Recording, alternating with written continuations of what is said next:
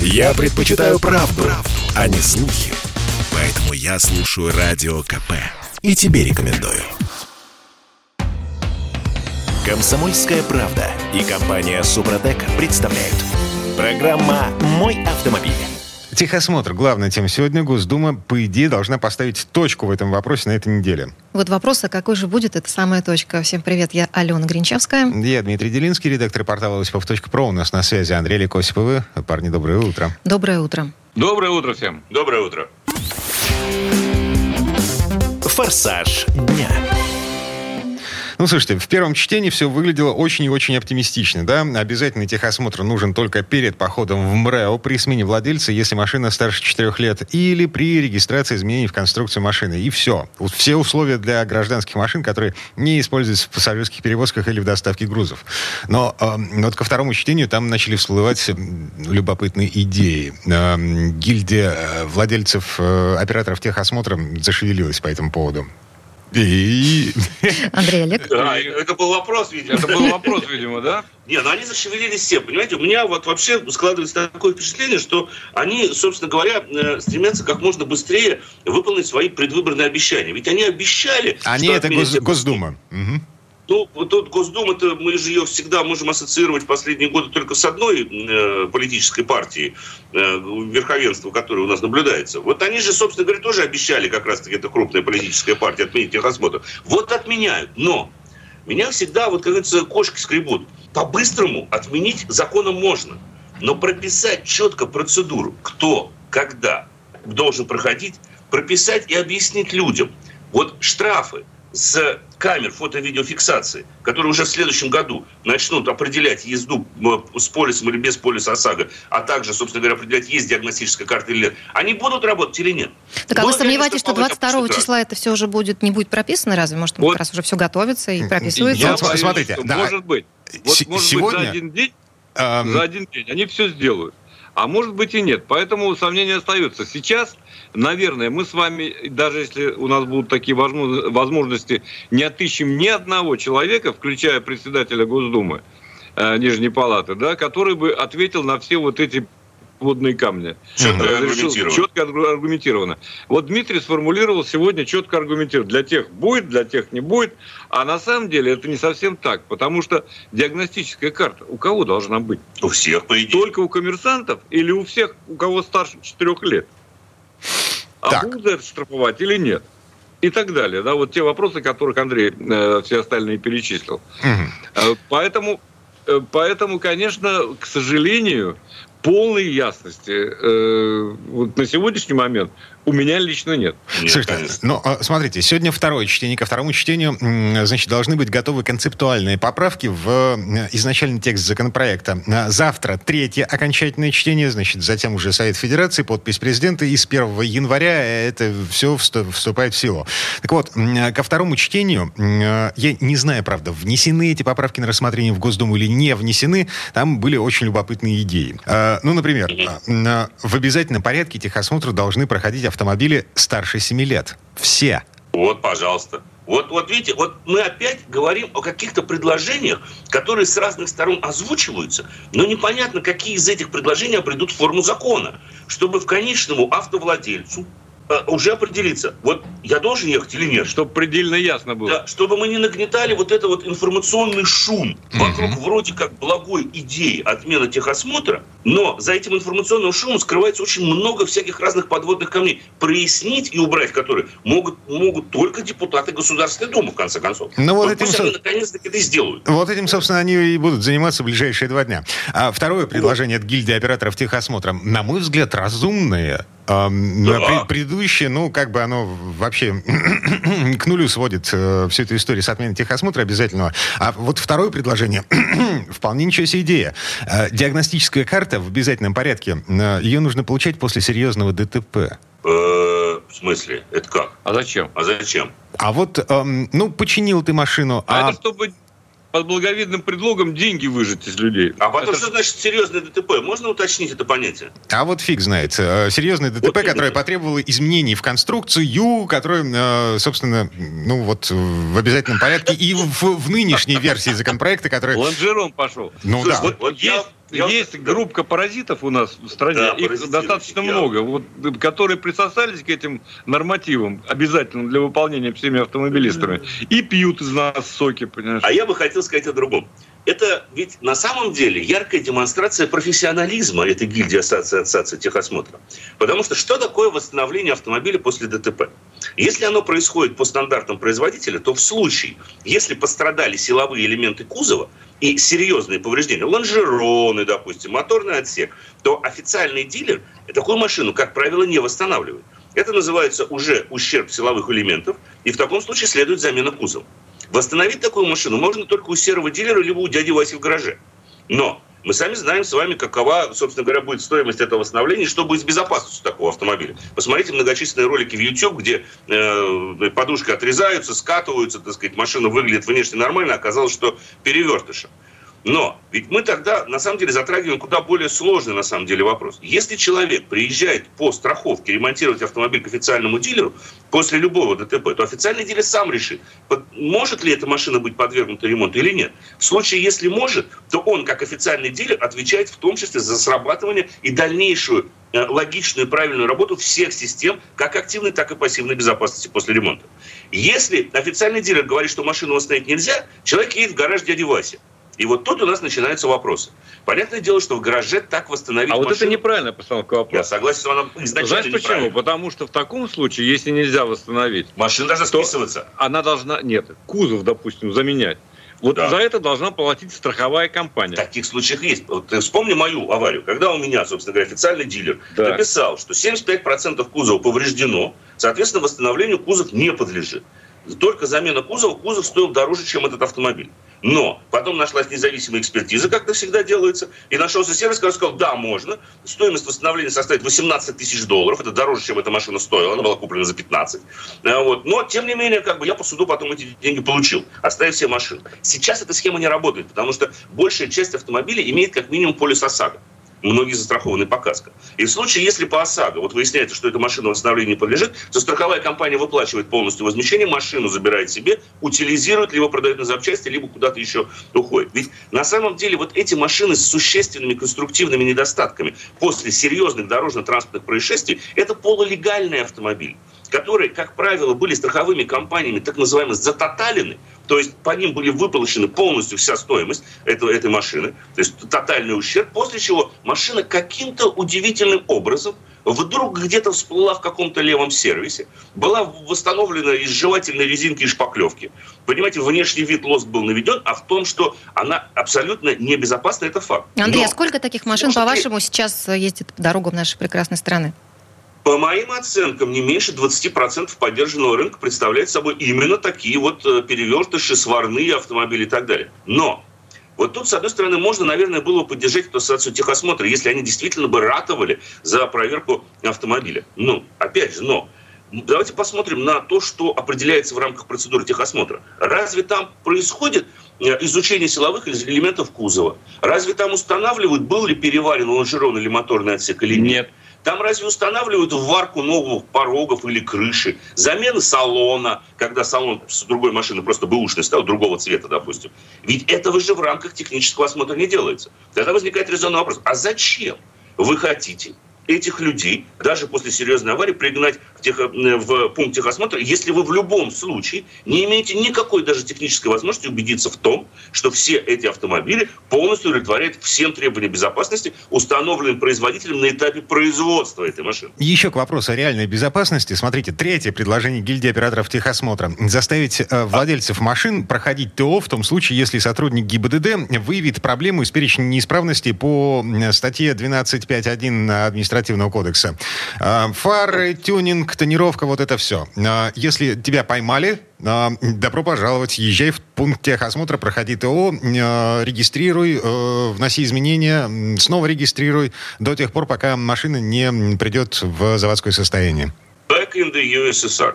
Это не песня, это на самом деле очень четко отражено. Помните раньше тоже, когда гаишник, это был в конце 90-х, по-моему, в начале нулевых, вот там тренировочка, что-нибудь такое, а я у вас талончик техосмотра сейчас изымаю, и будьте любезны. Тогда же то же самое было, Дим. Тогда же пытались направлять дальше, аннулировали техосмотр, талончики забирали. Что мы делали? Мы покупали новый тут же. Либо давали взятку на месте. Можно ну, у него же говорить. Можно было у него же, у этого же покупателя перекупить потом с небольшой наценочкой. Все хорошо. Поэтому, опять же повторюсь, вот это все к безопасности транспортных, колесных транспортных средств никакого отношения не имеет. Ну, вот у человека его поймали с затонированными стеклами. Какое отношение а, она имеет к безопасности, наверное. Но вот тонированные стекла, а человеку нужно опять на 40 процедур технического осмотра гнать.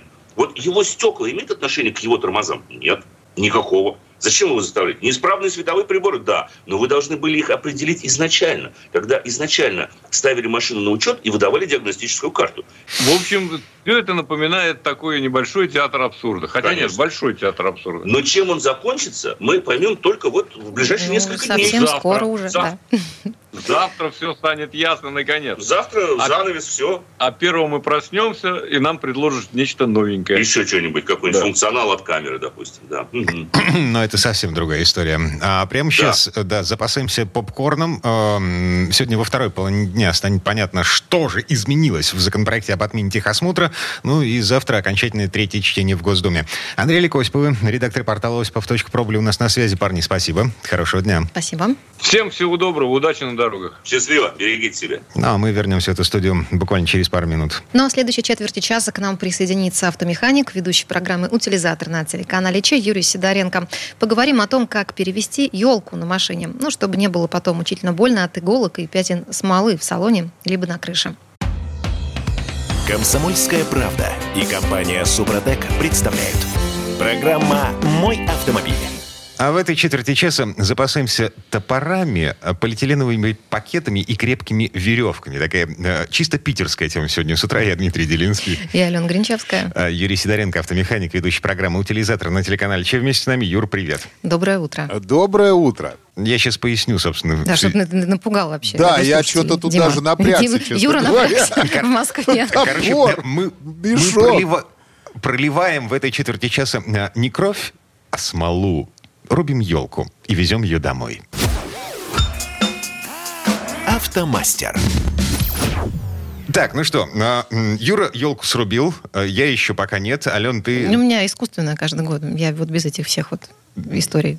То есть ты не, не рубишь? Я за то, чтобы лес сохранить в том виде, в котором он должен быть. Да. А, а, маленькая деталь. Э, значит, смотри, елки разрешено вырубать вот так. Ты приехал с топором в лес, типа, Представляешь меня с топором в лесу под Петербург? Ну, вот скажи мне, вот, представь себе. Роскошно совершенно. Шапка-ушанка такая пушистая, белая. Варежки. А, красота неописуемая. Значит, и снега по колено. А, смотри, какая история. Разрешено вырубать елки там, где их все равно уже вырубят. Это... Хорошо, убедил. Да, пол полосы отвода. Может быть, я еще рискну, еще есть время. Угу. Да, но как ее вести обратно?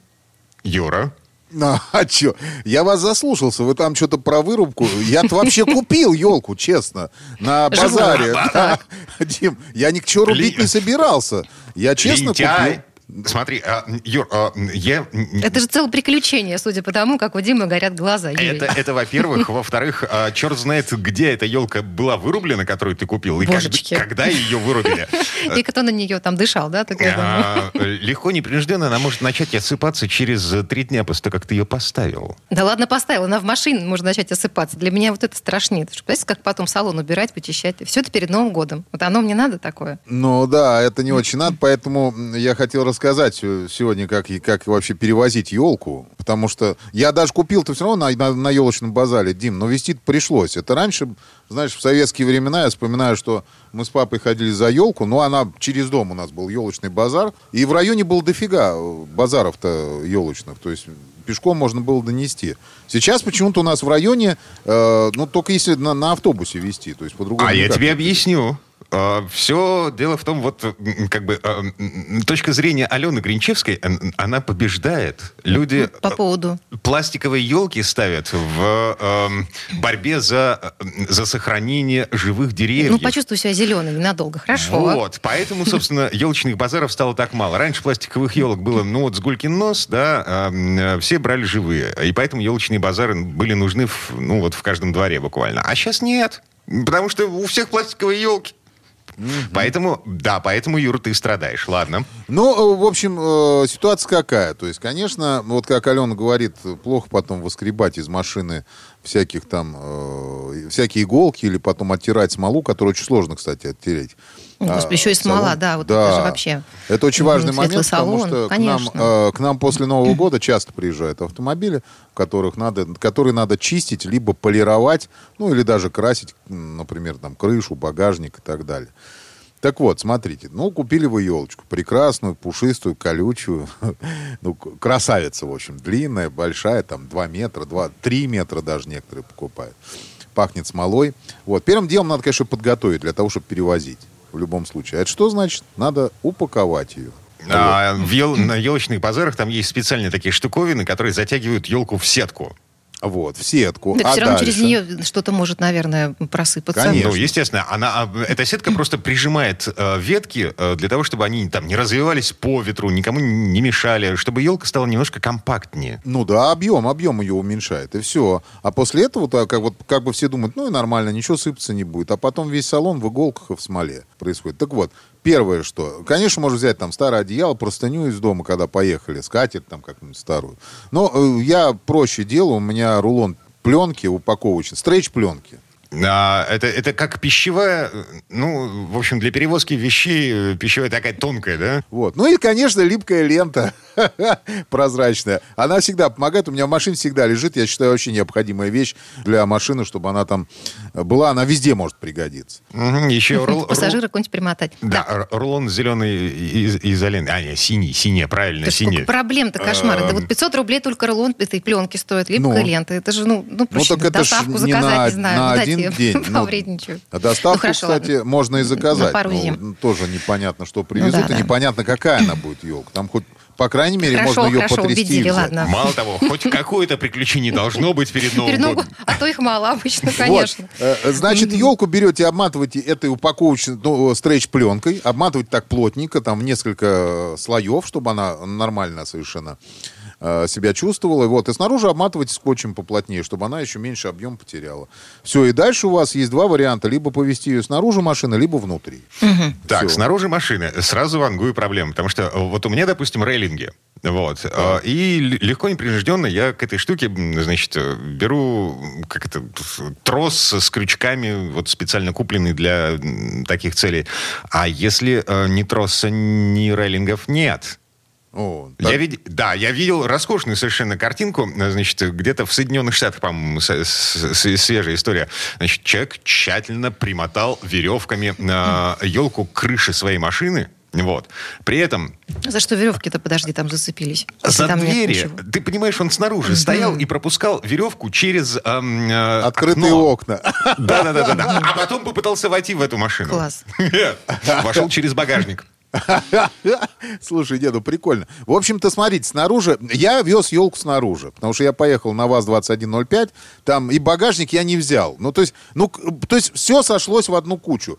Зачем я поехал в этот день на пятерке э, вообще куда-то поехал, я до сих пор не могу понять. Но мы же люди какие. Можно было, конечно, за УАЗом сходить, там бы все поместилось бы аж бегом. Э, без проблем сложил бы сиденье, там бы эта елка бы легла. Нет. Э, ну, мы же люди какие. То есть все, что есть, вот на то мы повезем. Нифига, вот в гараж не поеду. Ни за прицепом, ни за багажником, ни зачем. Да что говорю, приключения, новогодние приключения. Да. Конечно. Вот. Я, значит, смотрите, елочку еще поплотнее обмотал, чтобы у меня иголками там, ну, ничего не нацарапало, и чтобы было мягко все-таки лежать на крыше. Вот. Э, обмотал, и чтобы там с нижняя часть тоже обязательно э, была замотана хорошенечко. Потому что нижнюю часть надо класть вперед. Вот. Угу. Да, еще один важный момент. Эм, какой стороной эту елку вести? Потому что ветер в харю, э, а я шпарю, раздувает ветки Эм, аэродинамика... И подожди, там же все уже замотано. А все равно... Чему там раздуваться, да? Ну, все равно, как бы, так угу. оно лучше. Ну, в общем, надо класть ее вперед, это точно совершенно, потому что назад она, э, она по аэродинамике вроде как лучше, но при этом как-то не так это все работает. Так, вот. еще раз, погоди. Э, значит, э, корнем, тем местом, корнем где вперед. елка росла, росла в земле, да, вперед. Ну да, угу. корнем вперед Хорошо. кладем. Так, и самое главное, вот если нет рейлингов, как, как у Димы, То есть, а просто крыша. Ее обмотать еще поплотнее упаковочной пленкой, чтобы она была мягонькая. Если какое-нибудь старое одеяло есть, то под низ надо подложить. Главное, картон не подкладывайте под низ. Потому что у нас вот приезжают после Нового года люди, которые таким же образом привезли елку. А картон, если под него попал песочек, пока будете ехать, он, он нашкрябает на крыше так, что потом такие узоры, что там потом даже не заполируешь.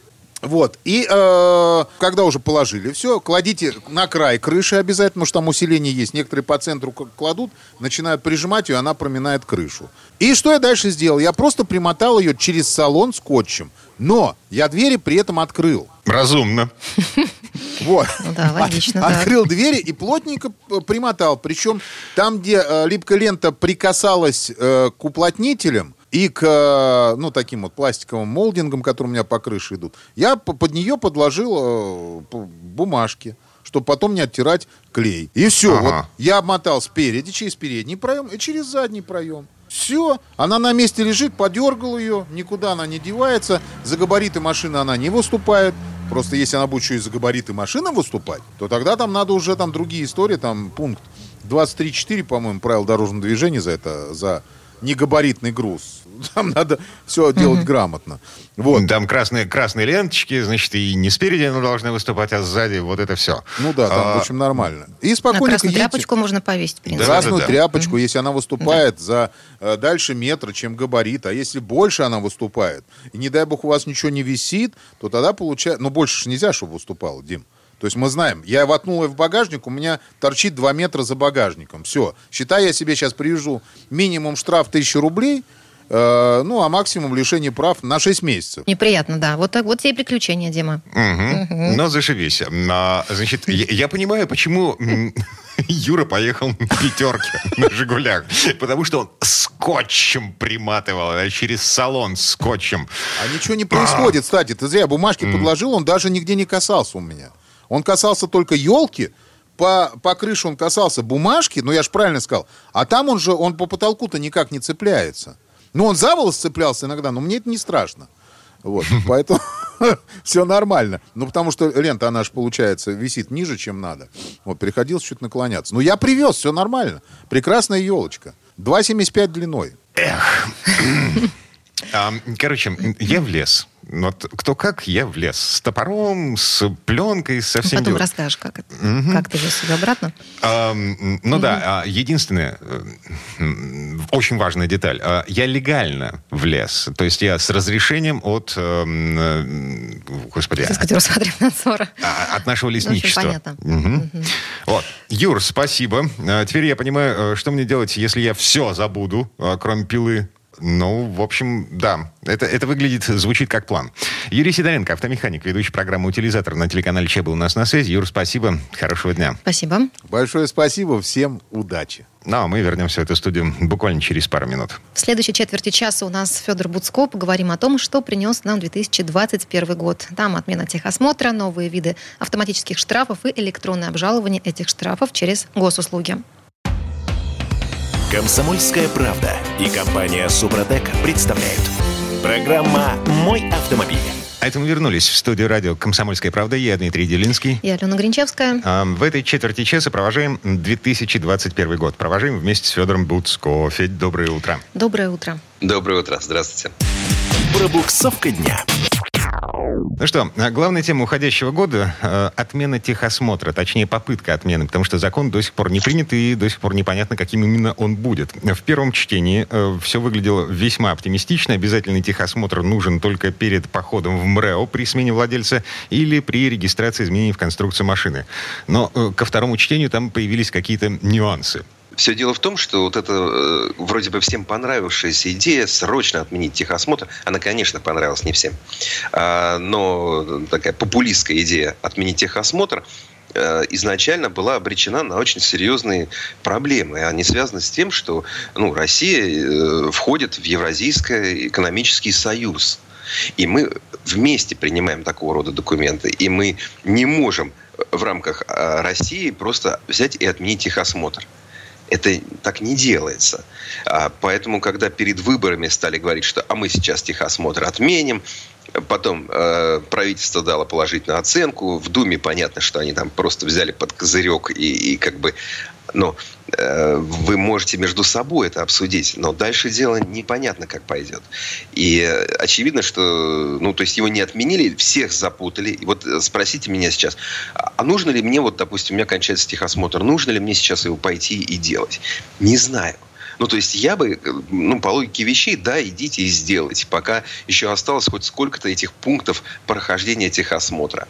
Ведь э, этот э, сегмент, он, в принципе, может очень сильно увянуть Сколько-то их останется, потому что там таксисты, э, там, перевозчики, автобусы, грузовики там, и так далее э, по-прежнему должны будут проходить техосмотр, даже когда его отменят или если его отменят. Но все остальные вроде как должны будут делать это очень редко, только при перепродаже автомобиля. Но зато и это будет стоить, что... судя по всему, намного дороже, чем сейчас, правильно? Ну, конечно, это, в принципе, нарушает весь баланс, хрупкий баланс, который был на этом рынке.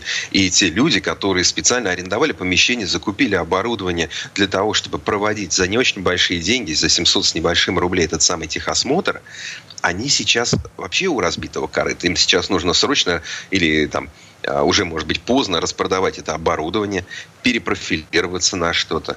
И если техосмотр все-таки не отменят, то как они появятся вновь, откуда они возьмутся, mm-hmm. что вообще происходит. То есть мы столкнулись с ситуацией, когда а, вот этот наш м, такой вот м, бешеный принтер, говорят, да, про Государственную Думу. Да, да, да. Когда да, вот этот вот порыв, а мы сейчас быстренько что-нибудь такое сделаем, ну, в некоторых случаях оно кое-как проходит, а в некоторых оно ну, не может пройти.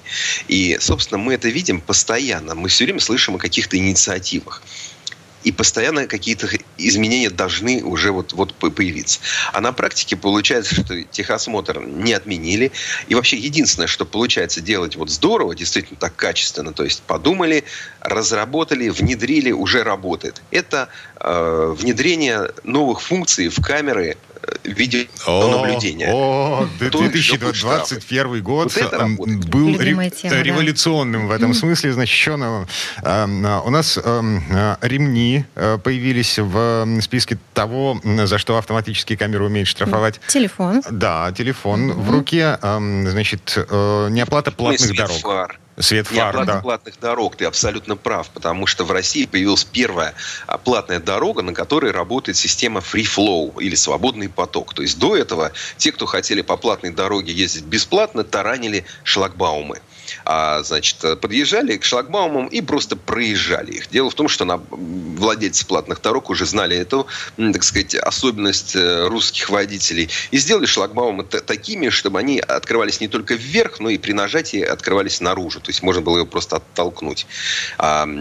Потом это стало явление настолько массовым, что уже вот перестали такие шлагбаумы делать. Стали говорить, что если вы так сделаете, то это ДТП, вы уехали с места ДТП, у вас права отнимут. После этого, соответственно, там разные меры э, влияния на водителей пытались предпринять. И когда в э, Подмосковье открыли ЦКАД, центральную кольцевую автомобильную дорогу, где нет шлагбаумов, и где ты платишь просто потому, что вот камера на тебя смотрит, считывает твои номера, ты либо заранее билетик покупаешь, или потом оплачиваешь. И что с этим делать, да, с теми, кто с неплательщиками? Приняли закон, да, который, соответственно, еще за неоплату платных дорог берет штраф. Ну, вот камеры, они действительно а, очень здорово у нас, э, хорошая инженерная школа, тут можно порадоваться здорово, быстро внедряют, э, отлично работает. А, ну, единственное, что мы этим всем можем быть недовольны, потому что штраф много очень. Но, с другой стороны, у нас, э, надеюсь, э, так сказать, законодатели меня не слышат, э, но у нас есть нарушения, за которые штрафы очень маленькие. Да? То есть, если я, например, в зоне действия знака 30 км в час и, и знака «дети» еду со скоростью 30 плюс 40, 70, да, а, то мне, ну или там, скажем, 69, то мне за это полагается штраф в 500 рублей, который я могу оплатить со скидкой за 250. Это, конечно, ну, ну как-то странно, да, правда? Ну, не может такого быть, это ненормально.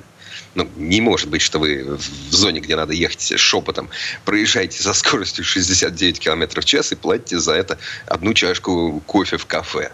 Это странно. Ну, это абонентская плата, стороны, по большому счету. Абонентская плата для тех, кто не привык ездить по правилам дорожного движения. Нет, слушайте, периодически же система штрафов пересматривается, так что, может, 22 год нас чем-то порадует. Э, что значит порадует? Ну, сейчас кто-нибудь Федора Буцко услышал и порадуется вместе с ним.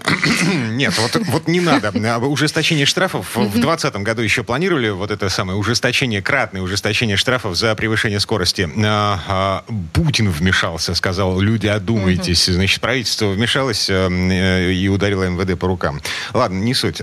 Ну, у нас тут электронная система обжалования штрафов э, в 2021 году появилась на госуслугах. Теперь можно нажать на кнопочку и, не вставая с дивана, обжаловать штраф, пришедший в автоматическом режиме от э, госавтоинспекции.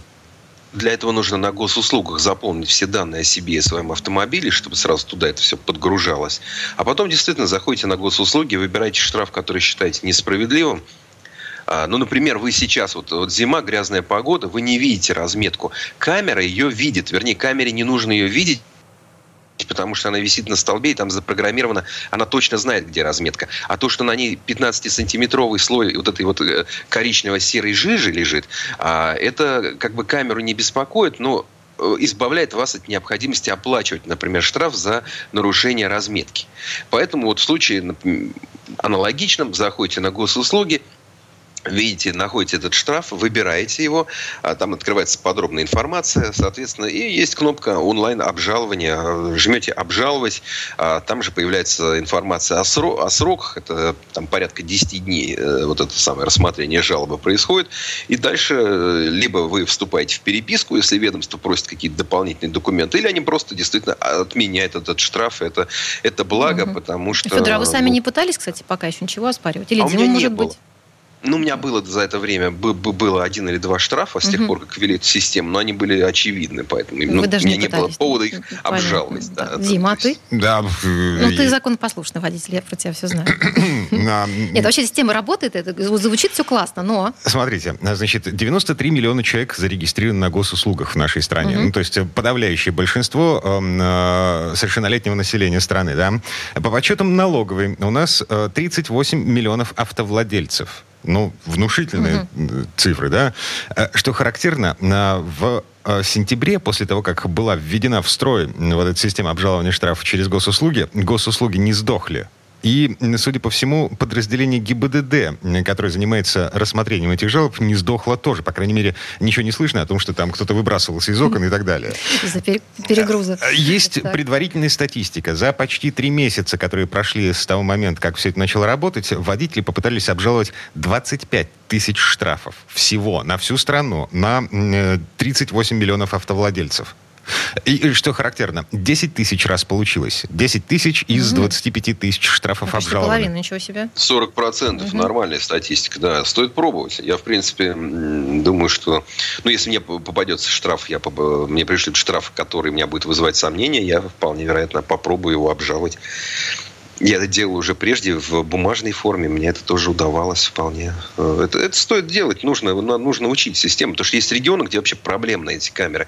Ну, скажем, Сейчас в Подмосковье большая буча заключается в том, что на там, паре шоссе скорость разрешенную подняли с 60 до 90, а камеры забыли перенастроить. Все радостно выезжают на там, Ярославку, видят, о, 90, набирают свои там 100 км в час или 90 км в час и получают штрафы. А как? А вот, вот а, а как, как, как? И э, хорошо. А просто еще, знаки э, ограничения скорости э, расставляли другие люди. Вот не та контора, которая занимается ну, настройкой ну, видеокамер. Такое? Ну, ну, это не ну, оправдание, да. это, это просто реальность, в которой мы живем. А потому, потому что камеры в собственности и в оперативном управлении частной компании а, который получает достаточно большие деньги э, из этих штрафов, которые мы платим, и они, у них свой интерес. Вот так и живем. Да. Но э, так или иначе, число камер в 2022 году будет расти, потому что государству очень нравится зарабатывать деньги э, из воздуха под предлогом борьбы с э, правонарушениями на дорогах, под предлогом борьбы за безопасность. И это тоже вещь, с которой нам с вами нужно смириться. Смириться и ездить по правилам, стремиться, по крайней мере, к этому. Федор Буцко был у нас на связи. Спасибо и с Новым годом. Спасибо. С наступающим. Всего доброго. А мы вернемся в эту студию буквально через пару минут. В следующей части программы у нас журналист и летописец мирового автопрома Александр Пикуленко. Послушаем историю об автомобильном дизайне. Комсомольская правда и компания Супротек представляют. Программа «Мой автомобиль». А это мы вернулись в студию радио «Комсомольская правда». Я Дмитрий Делинский. Я Алена Гринчевская. И в этой четверти часа у нас традиционная история от Александра Пикуленко. На этот раз речь пойдет об автомобильном дизайне. Его история начинается в 20-х годах прошлого века, когда в концерне General Motors появилась группа по художественному конструированию авто. Забавно, но до 1926 года, когда, собственно, появилась эта группа, никто в мире всерьез не занимался автомобильным дизайном. Машины лепили как придется, и чаще всего получались, ну, такие кареты с двигателями. Но слово Сан Санычу. Предыстория.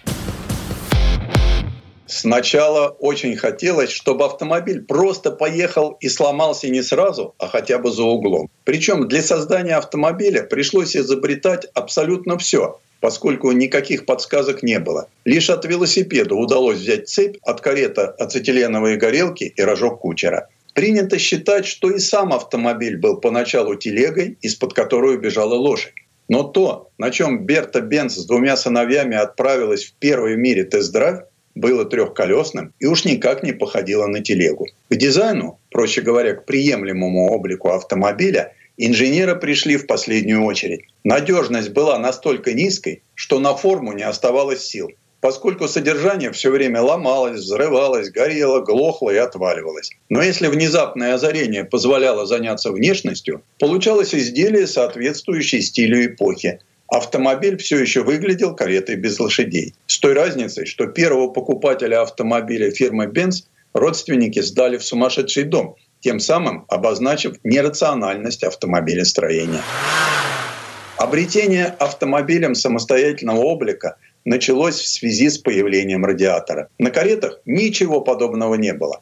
А на автомобиле он обрел привычную форму и со временем и привычное место, выбравшись из-под сиденья на всеобщее обозрение и став главным элементом дизайна на целое столетие. Входившие в моду головы лошадей из папье-маше, маскировавшие автомобиль под карету, тут же исчезли из продажи, оставшись в истории первым примером тюнинга – Радиатор, обозначив композицию, довольно быстро получил в помощнике аэродинамику. После Первой мировой войны на волне увлечения авиацией захотелось, чтобы машина ехала так же быстро, как летит самолет, и желательно так же красиво. Но самолет в красавца превратился гораздо позже. Первое время, оставаясь похожим на оказавшуюся в небе металлическую кровать с панцирной сеткой, лукаво поднятой в статусе до этажерки, чтобы не стыдиться сходством, напоминающим родство самолета с мебелью.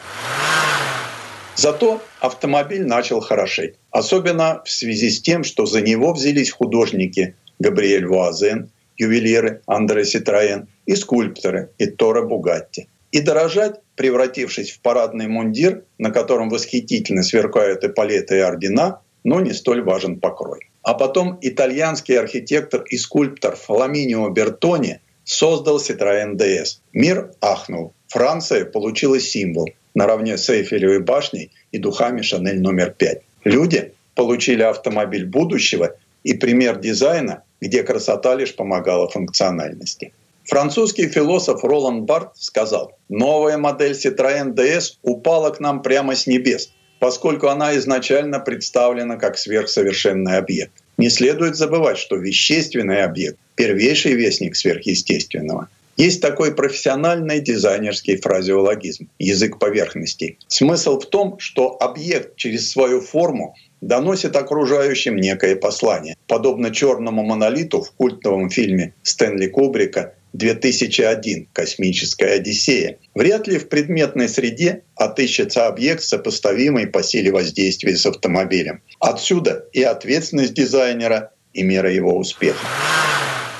Параллельно с аэродинамическим направлением автомобилестроение следовало за достижениями химии, металлообработки и технологическим прогрессом. И когда промышленность научилась делать гнутое стекло, автомобиль превратился в самое прогрессивное изделие, опередив давнего соперника авиацию. Автомобиль стал красивее, любимее и совершеннее самолета. А когда в мирную отрасль пришли конверсионные технологии пероксилиновых эмалей, автомобилестроение опять привлекла на свою сторону слегка растерявшихся художников. Прежде автомобильный дизайн находился еще и в плену заимствований из других областей техники. Теперь В качестве же источника вдохновения выбрана сама природа. Бунт вышел из-под контроля. Их признали лучшими. Теперь уже технологи и экономисты подстраиваются под их замыслы. Конечно, в итоге восторжествует разумное решение, но это будет компромисс между красками и холстом, пальцами исполнителя и диапазоном инструмента. Василий Ключевский очень аккуратно обозначил, без географии нет истории. Хотя не имел в виду автомобиль. Но географические просторы Америки очень показательно повлияли на их дизайн, позволив делать машины любого размера и любой формы. Англичане с их маленькими расстояниями и большой самооценкой рисовали себе автомобили в стиле надежного и небольшого бабушкиного комода. Японцы с их очень ограниченной географией автомобили делали крошечными, взяв за основу собачью кунуру, восхищаясь не столько способностью техники двигаться, сколько ее несложным хранением в тесном дворе. Немцы добивались технического совершенства, дольше остальных оставаясь в уверенности, что радиатором их автомобилей все сказано, географически подразумевая подходящие для своего автопрома всю Европу. Во французских машинах сквозила визуальная и инженерная легкомысленность и пренебрежение к вкусам соседей. И только итальянцы творили свои автомобили как обязательное произведение искусства, больше всех в мире создав студии, школ и направлений дизайна. Превращение автомобиля в представителя условного вида, когда все выглядит слишком одинаково и только размер определяет суть, победила дизайн только сейчас, терпев до победы целые столетия, поскольку начиналось в 1919 году с высшей школы строительства и художественного конструирования Баухаус. Затем подоспел Ле Корбюзье, а роль гильотины исполнил Ричард Роджерс проектом Центра Помпиду. Долгое время в нашей стране слово «дизайн» оставалось под негласным запретом. В СССР профессию считали чуть ли не диссидентской. Вопреки или благодаря тому, а сегодня дизайнеры из России и бывших союзных республик необычайно востребованы во всем мире. Труд дизайнера оценивают по особым критериям. Живой ум и яркие образы. Здесь выше опыта и продуманности. Молодость ценится больше зрелости. Это ремесло на стыке творчества и рутины, субъективности и авторитаризма, расчета и случая. Нередко по условиям контракта с компанией имя дизайнера вовсе не разглашается. При этом удачный замысел, созревший в творческих муках либо в секундном озарении, будет растиражирован тысячами экземпляров и вдохновлять огромное число людей по всему миру. Дизайн этот странный симбиоз инженерного искусства и художественного творчества. Металлический театр, в котором каждый автомобиль — своеобразная пьеса, а дизайнер выступает в роли режиссера-постановщика. Да, всеобщая стандартизация погубила облик. Осталась функция, отличающая самосвал от спортивного суперкара. Но даже у них отныне единый шаблон современной моды. Предписано выглядеть пострашнее, погрознее и подороже. Сменится мода, и самосвал вновь окажется в едином ключе с суперкаром. А работа дизайнера сведется к тому, чтобы уместить функцию в размер и нарисовать автомобиль, чтобы не путали его функции. Предыстория. Сан Саныч, спасибо. Это был Александр Пикуленко, летописец мировой автомобильной индустрии. И у нас на этом все на сегодня. Дмитрий Делинский. Алена Гринчевская. Берегите себя. Программа «Мой автомобиль».